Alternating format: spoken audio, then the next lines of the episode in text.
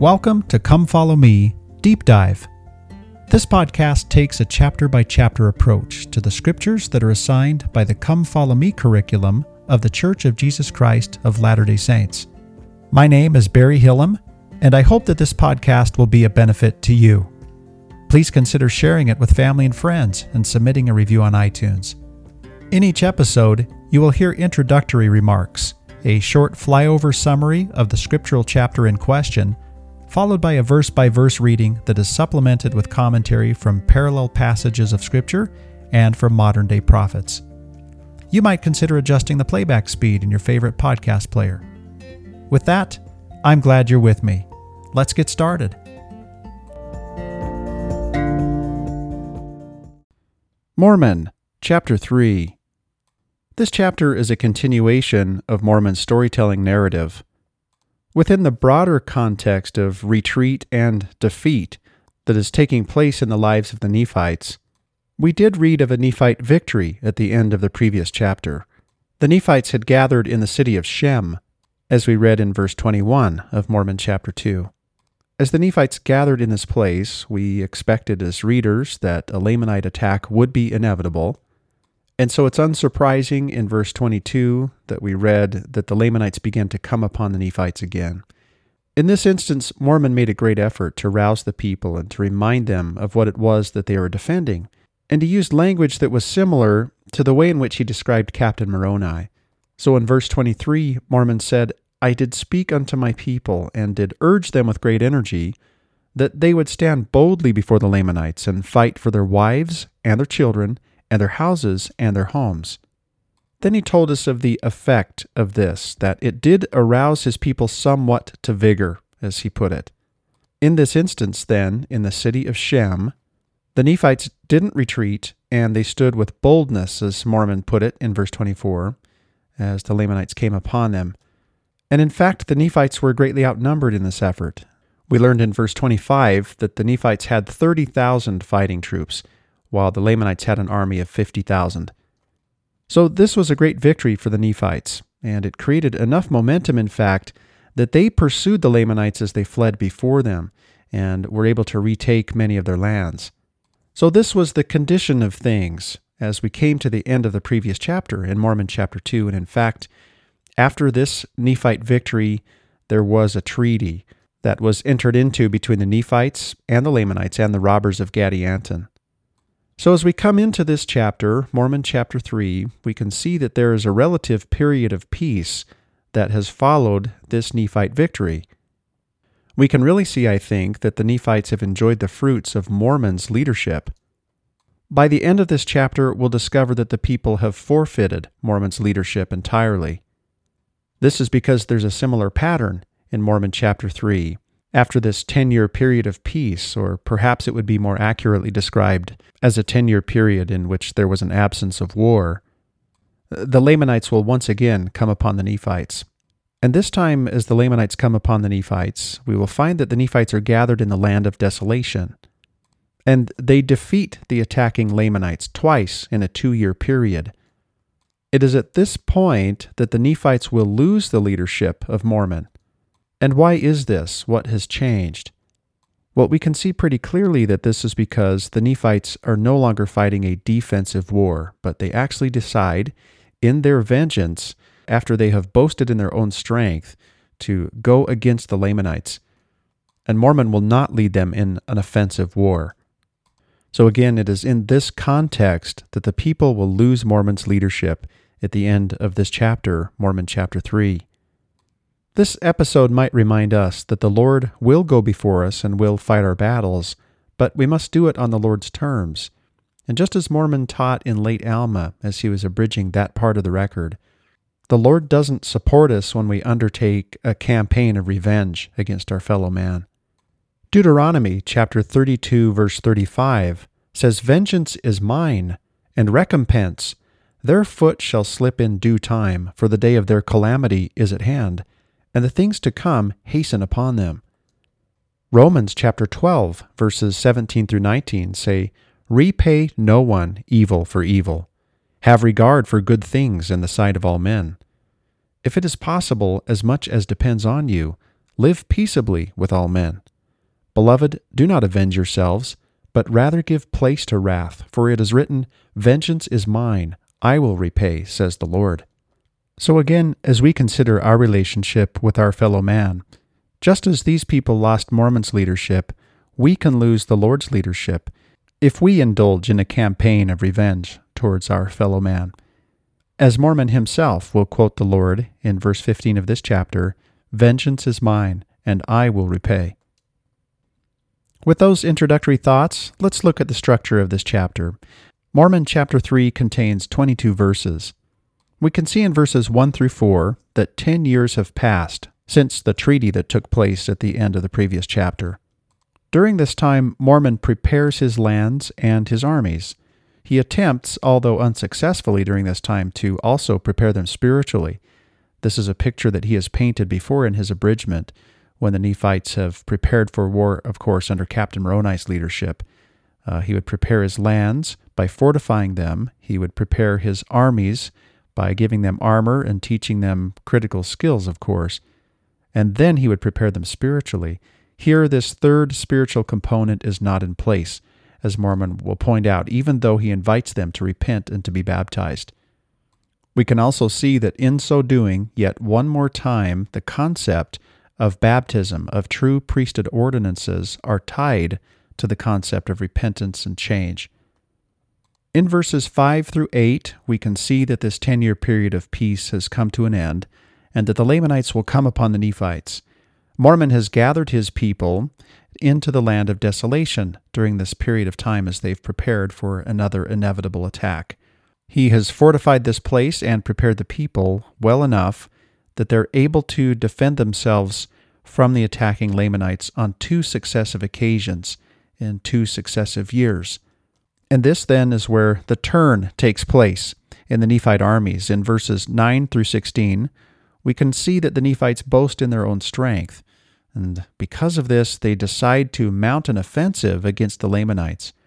As verse 9 tells us, they began to boast in their own strength, and began to swear before the heavens that they would avenge themselves of the blood of their brethren who had been slain by their enemies. So this is the point at which Mormon refuses to lead the Nephites into a war of this type, saying again that vengeance is mine and I will repay, and that the Lord will not offer his protection to his people when they undergo such a campaign. As we come to the end of verse 16, we can see that Mormon has finished the storytelling narrative for this chapter. And in the final section, verses 17 through 22, he will turn and speak to future readers. We can see that Mormon will do the same thing at the end of Mormon chapter 5. When he does so here, he says in verse 17 that I write unto you, Gentiles, and also unto you, house of Israel. So he also calls them the remnants of this people and reminds them of a concept taught by the Savior in 3 Nephi chapter 27. Before he introduced the gospel to his disciples, he spoke of the inevitability of being lifted up before him in judgment. Mormon will make the same point here in this final section, saying that a judgment is inevitable, that all will stand before the judgment seat of Christ, and the way to prepare for this eventuality is by repenting. Well, let's return now to verse 1 for a reading, remembering that at the end of the previous chapter, the Nephites entered into a treaty with the Lamanites and with the Gadianton robbers. And now as we begin this chapter, we can see the results of that treaty, that there's a period of relative peace for 10 years.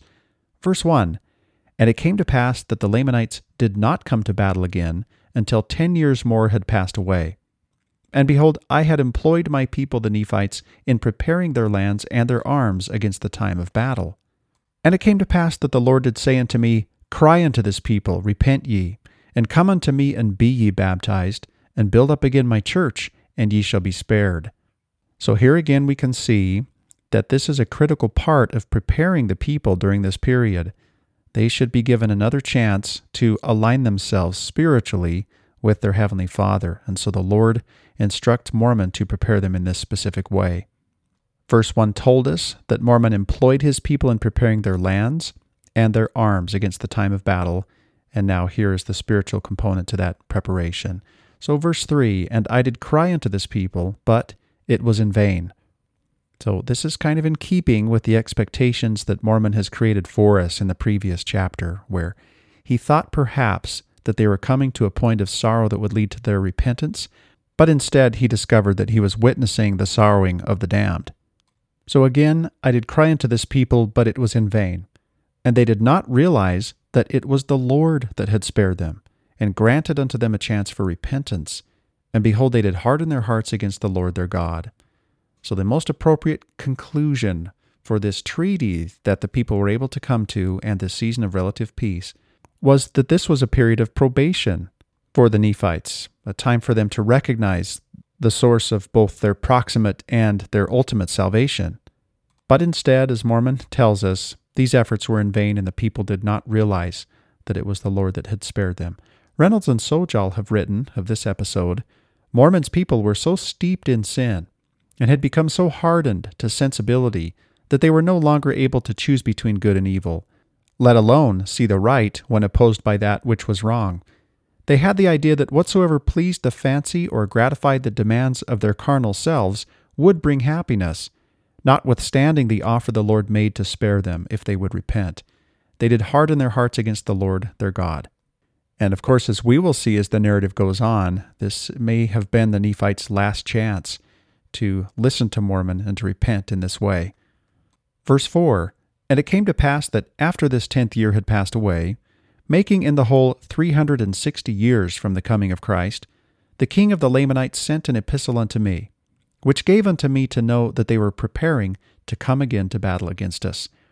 So that is what will bring this 10-year period of peace to an end, is actually a letter from the king of the Lamanites announcing his intention to come to battle against Mormon and his people. Verse 5, And it came to pass that I did cause my people that they should gather themselves together at the land Desolation, to a city which was in the borders by the narrow pass which led into the land southward. And there we did place our armies, that we might stop the armies of the Lamanites, that they might not get possession of any of our lands. Therefore we did fortify against them with all our force.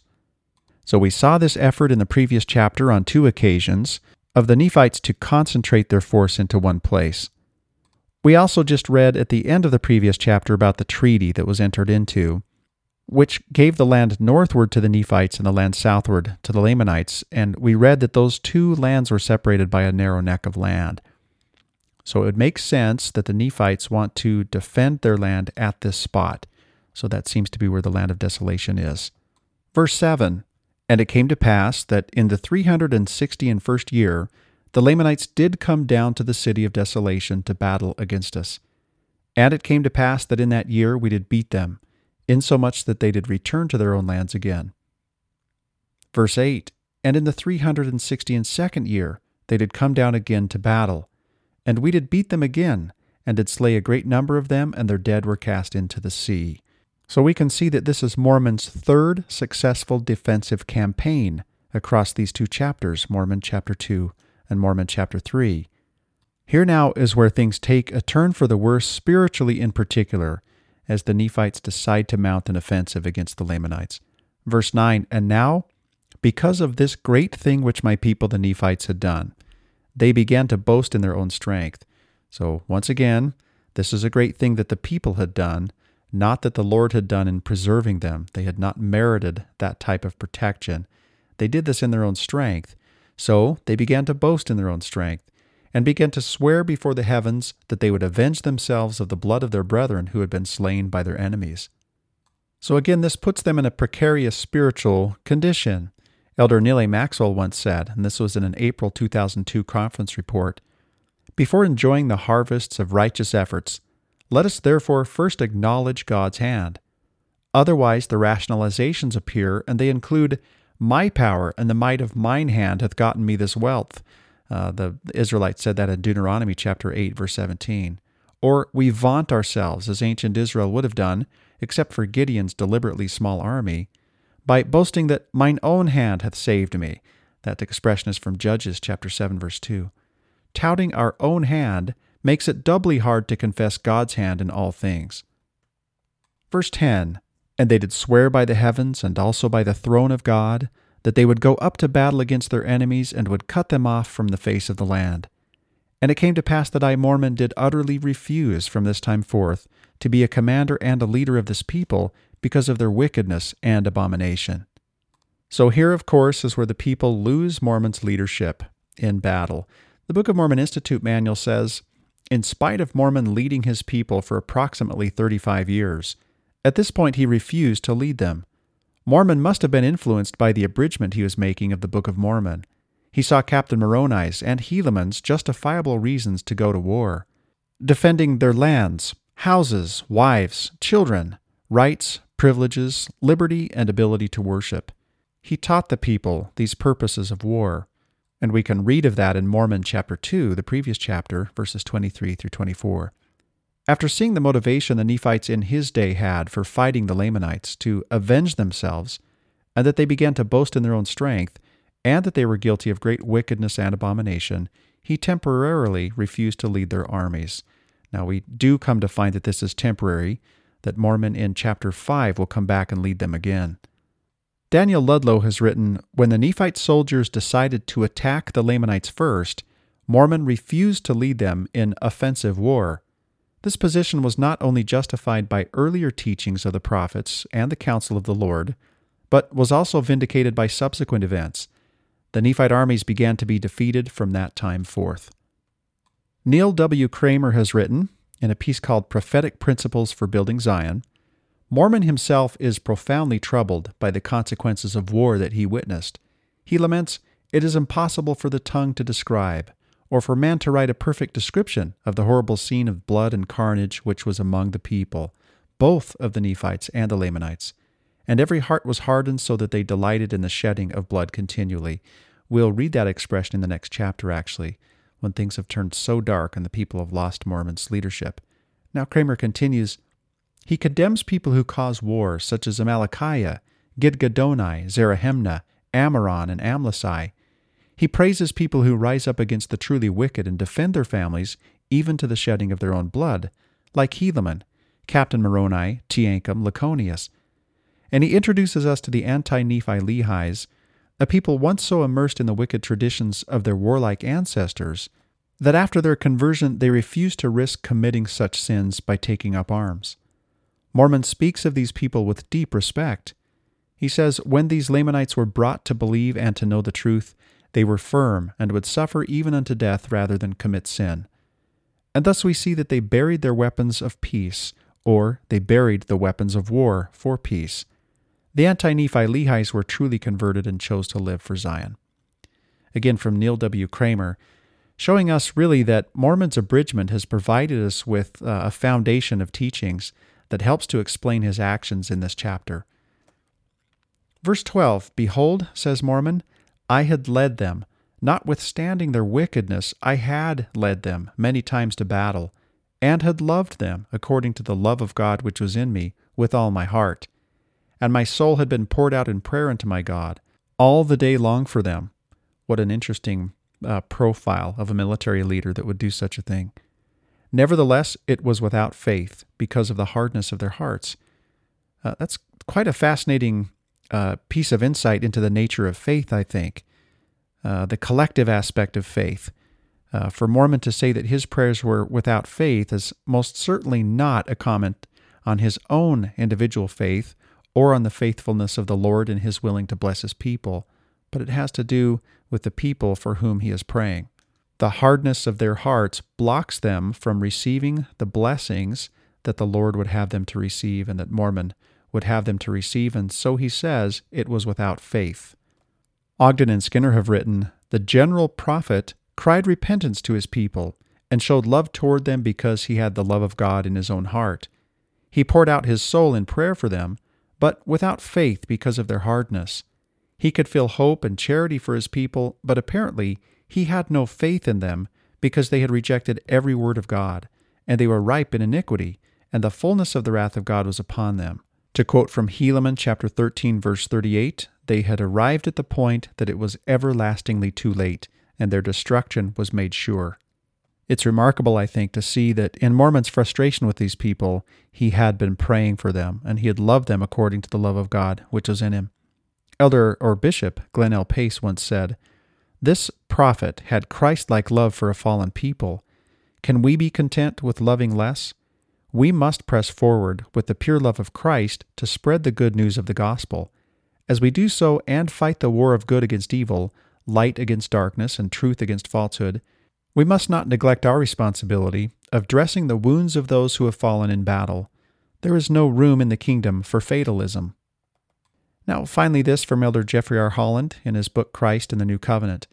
At one point, Mormon utterly refused to be the commander and leader of a people so wicked, so ignorant, so bent on self-destruction. It was a wrenching time for him because these were his people and he loved them. Indeed, he loved them with all of his heart. Furthermore, he had poured out his soul in prayer all the day long for them. But alas, such earnest prayer, and we can scarcely imagine a more loving and faithful effort on behalf of a people, was, by Mormon's own admission, uttered without faith, because of the hardness of the hearts of the people. Verse 13, Mormon continues, "And thrice have I delivered them out of the hands of their enemies." Remember, there was one such instance at the end of the previous chapter, when Mormon roused the people, like Captain Moroni of old, reminded them of what it was that they were defending, and then there were these two instances in two successive years where they defended the Lamanites. So he says, "And thrice have I delivered them out of the hands of their enemies, and they repented not of their sins. And when they had sworn by all that had been forbidden them by our Lord and Savior Jesus Christ, that they would go up unto their enemies to battle and avenge themselves of the blood of their brethren, behold, the voice of the Lord came unto me, saying, Vengeance is mine, and I will repay. And because this people repented not after I had delivered them, behold, they shall be cut off from the face of the earth." Now that's scriptural language, vengeance is mine, and I will repay. I read a section from Deuteronomy that used this phrase, and also one, of course, from the book of Romans in the introduction to this chapter. So when Mormon says that the voice of the Lord came to him saying this thing, when the Lord did speak to him, he did so with scriptural language. That gives us insight then into how the Lord can speak to us. Sometimes, perhaps, it's in the form of us recalling scriptural language that can apply to our current situation. President Joseph F. Smith has taught in Gospel Doctrine with regard to the idea that the Lord does not support us in a campaign of vengeance. Men are not called upon to curse mankind. That is not our mission. It is our mission to preach righteousness to them. It is our business to love and to bless them, and to redeem them from the fall and from the wickedness of the world. This is our mission and our special calling. God will curse and will exercise his judgment in those matters. Vengeance is mine, saith the Lord, and I will repay. We are perfectly willing to leave vengeance in the hands of God, and let him judge between us and our enemies, and let him reward them according to his own wisdom and mercy. Verse 16, "And it came to pass that I utterly refused to go up against mine enemies. And I did even as the Lord had commanded me, and I did stand as an idle witness to manifest unto the world the things which I saw and heard, according to the manifestations of the Spirit, which had testified of things to come."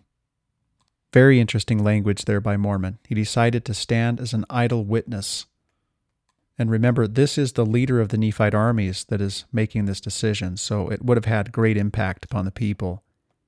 Ogden and Skinner have summarized this episode by saying two victories over the Lamanites in the land of desolation gave the Nephites a false sense of power and security.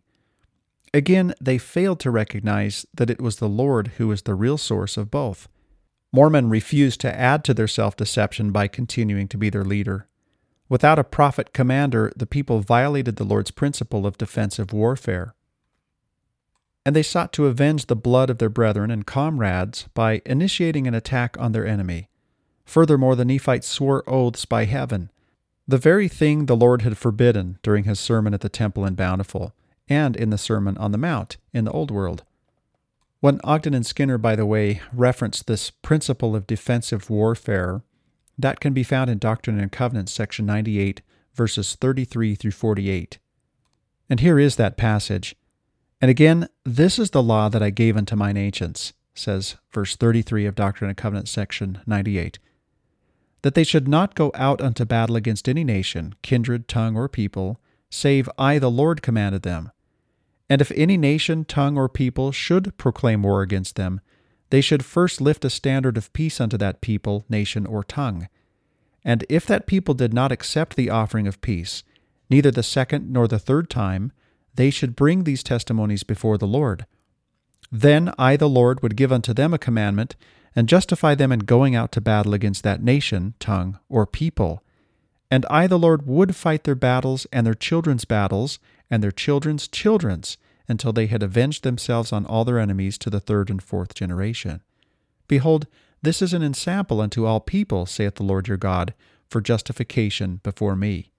And again, verily I say unto you, if after thine enemy has come upon thee the first time, he repent and come unto thee praying thy forgiveness, thou shalt forgive him, and shalt hold it no more as a testimony against thine enemy. We can think about how Captain Moroni typified what is being outlined here in this passage. And so on unto the second and third time. And as oft as thine enemy repenteth of the trespass wherewith he has trespassed against thee, thou shalt forgive him, until 70 times 7. And if he trespasses against thee and repent not the first time, nevertheless thou shalt forgive him. And if he trespasses against thee the second time, and repent not, nevertheless thou shalt forgive him. And if he trespasses against thee the third time and repent not, thou shalt also forgive him. But if he trespasses against thee the fourth time, thou shalt not forgive him, but shall bring these testimonies before the Lord, and they shall not be blotted out until he repent, and reward thee fourfold in all things wherewith he has trespassed against thee.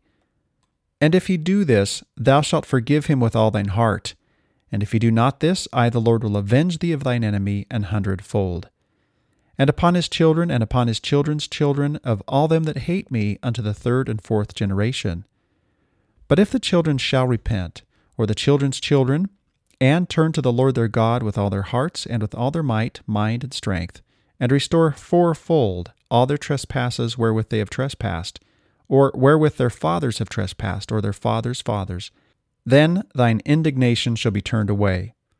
And vengeance shall no more come upon them, saith the Lord thy God, and their trespasses shall never be brought any more as a testimony before the Lord against them.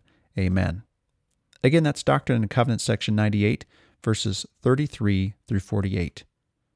And Ogden and Skinner referred to that as the Lord's principle of defensive warfare.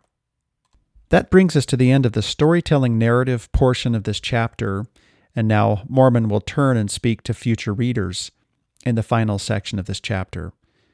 As we apply, as I had mentioned in the introduction, we apply this concept of enacting vengeance upon our fellow man, and how it is that the people lost Mormon support in so doing, and how it is that we lose the Lord's support in so doing in our interpersonal relationships. This causes us then to think about our relationship with the Lord and about the way in which we access His grace and the need for accessing His grace. So when we are in this frame of mind, we then move into this final section that Mormon is providing us with, where he talks about an inevitable judgment that awaits all of us and that necessitates our repentance. So that's kind of a nice way of seeing how this storytelling narrative flows in to this final statement by Mormon. So now he will speak to future readers in verse 17. Therefore I write unto you, Gentiles, and also unto you, house of Israel, when the work shall commence that ye shall be about to prepare to return to the land of your inheritance. Yea, behold, I write unto all the ends of the earth. Yea, unto you, 12 tribes of Israel, who shall be judged according to your works by the 12 whom Jesus chose to be his disciples in the land of Jerusalem. And I write also unto the remnant of this people, who shall be judged by the 12 whom Jesus chose in this land, and they shall be judged by the other 12 whom Jesus chose in the land of Jerusalem. So for all of us, an inevitable day of judgment is on the horizon, where we will stand before God in this way. Bruce R. McConkie has taught the reality is that there will be a whole hierarchy of judges who, under Christ, shall judge the righteous. He alone shall issue the decrees of damnation for the wicked. And Joseph Fielding Smith has taught, the Apostle John taught that the Father judgeth no man, but hath committed all judgment unto the Son. The Son in turn will call upon others to assist in the judgment. The 12 who are with him in his ministry will judge the 12 tribes of Israel.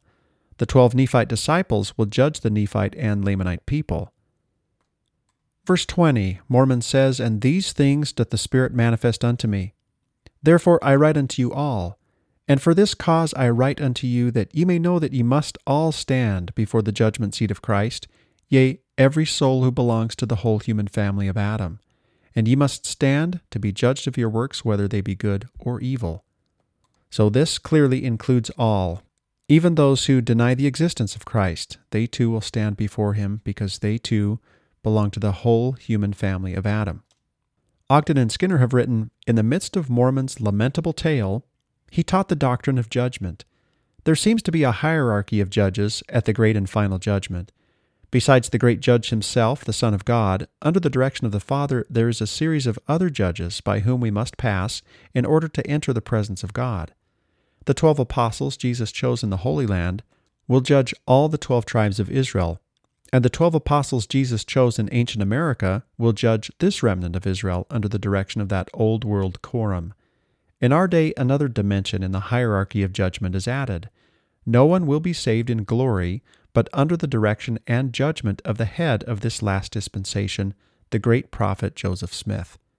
Brigham Young said, "No man or woman in this dispensation will ever enter into the celestial kingdom of God without the consent of Joseph Smith."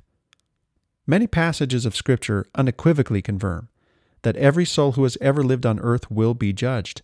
The criteria for judgment are these: 1. Degree of knowledge and opportunities available during mortal probation, and several references are given there. 2. Works, desires, and intents of the heart. 3. Information on records kept both on earth and in heaven. 4. A personal knowledge that an individual's reward is just, and that the judgment constitutes a proper decision. So, a 4-part synopsis by Ogden and Skinner of the criteria for final judgment when we stand before God, and they have many scriptural references for each of these 4. So that's a great thing to seek out and to read and study. Here's a wonderful statement by President Thomas S. Monson as we consider this inevitable coming day for each of us. He says, "The tenor of our times is permissiveness.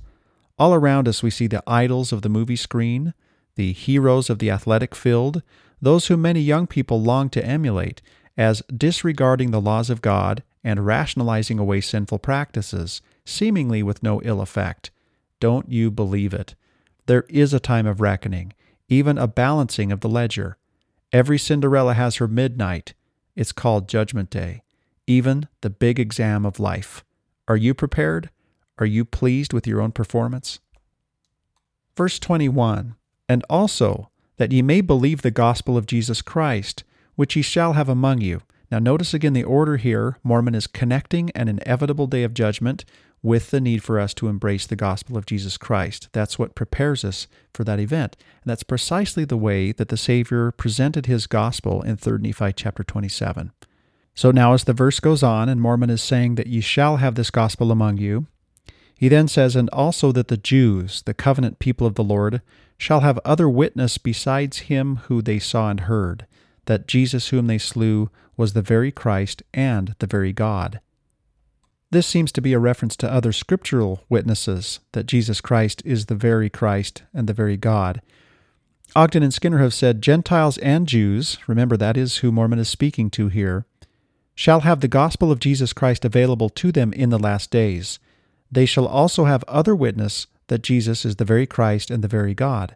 The Book of Mormon is not just another witness of the living Christ, it is the best witness." Bruce R. McConkie has written, "The process of gathering is now and always will be one in which the scattered remnants of Jacob, those of all tribes, believe the Book of Mormon, accept the restored gospel, and come to the latter-day Zion." As far as the gathering of Israel is concerned, the Book of Mormon is the most important book that ever has been or ever will be written. It is the book that gathers Israel. It is the Book of Mormon that causes people to believe the gospel and join the church, and as we have heretofore seen, it is the power that brings to pass the gathering of Israel. President Spencer W. Kimball has taught, "The gathering of Israel consists of joining the true church and their coming to a knowledge of the true God. Any person, therefore, who has accepted the restored gospel, and who now seeks to worship the Lord in his own tongue and with the saints in the nations where he lives, has complied with the law of the gathering of Israel, and is heir to all of the blessings promised the saints in these last days." And now for the final verse in this chapter, verse 22, Mormon concludes this statement to future readers, Jews and Gentiles alike, by saying, "And I would that I could persuade all ye ends of the earth to repent and prepare to stand before the judgment seat of Christ." This is a state of motive, really. We can think about how Nephi at the very beginning of the Book of Mormon talked about the fullness of mind intent. So something similar, I think, is happening here with Mormon. Ogden and Skinner have said that Mormon told us why he expended such effort in relating this sad tale, and it's to persuade all men to prepare to meet God and to help all readers understand how they can be happy and safe. As we've come to the end of this chapter, here's commentary from the Book of Mormon Institute manual that does cover a quote that I had read from earlier from Elder Bruce R. McConkie, but then flows into a list of those 5 sources who will take part on our Judgment Day, which we read of earlier from Joseph F. Smith, but I'll review it again here as it's presented in the Book of Mormon Institute manual. Elder Bruce R. McConkie taught, "The reality is that there will be a whole hierarchy of judges, who under Christ shall judge the righteous. He alone shall issue the decrees of damnation for the wicked." The Scriptures teach that there will be at least 5 sources who will take part on Judgment Day, and there are many scriptural references for each of these. 1, ourselves. 2, our bishops. 3, the Scriptures. 4, the apostles, and 5, Jesus Christ. President John Taylor further elaborated on the role of the apostles in our judgment. He said Christ is at the head. It would seem to be quite reasonable if the 12 apostles in Jerusalem are to be judges of the 12 tribes, and the 12 disciples on this continent are to be the judges of the descendants of Nephi, that the brother of Jared and Jared should be the judges of the Jaredites, their descendants, and further, that the first presidency and the 12 who have officiated in our age should operate in regard to mankind in this dispensation. Well, this chapter then ends with these thoughts on judgment and begins, of course, with a promising period for the Nephites that ends in tragedy, really, where the Lord tells Mormon to no longer lead the people. Instead, Mormon will stand as an idle witness to their wickedness.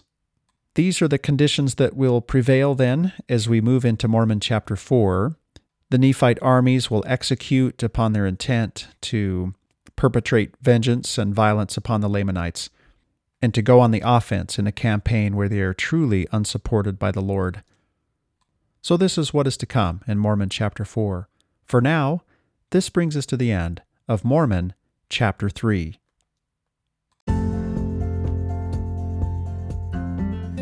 Thank you for listening to Come Follow Me Deep Dive. This podcast has recently reached 100,000 listens and has been heard in many parts of the world. I love hearing from you.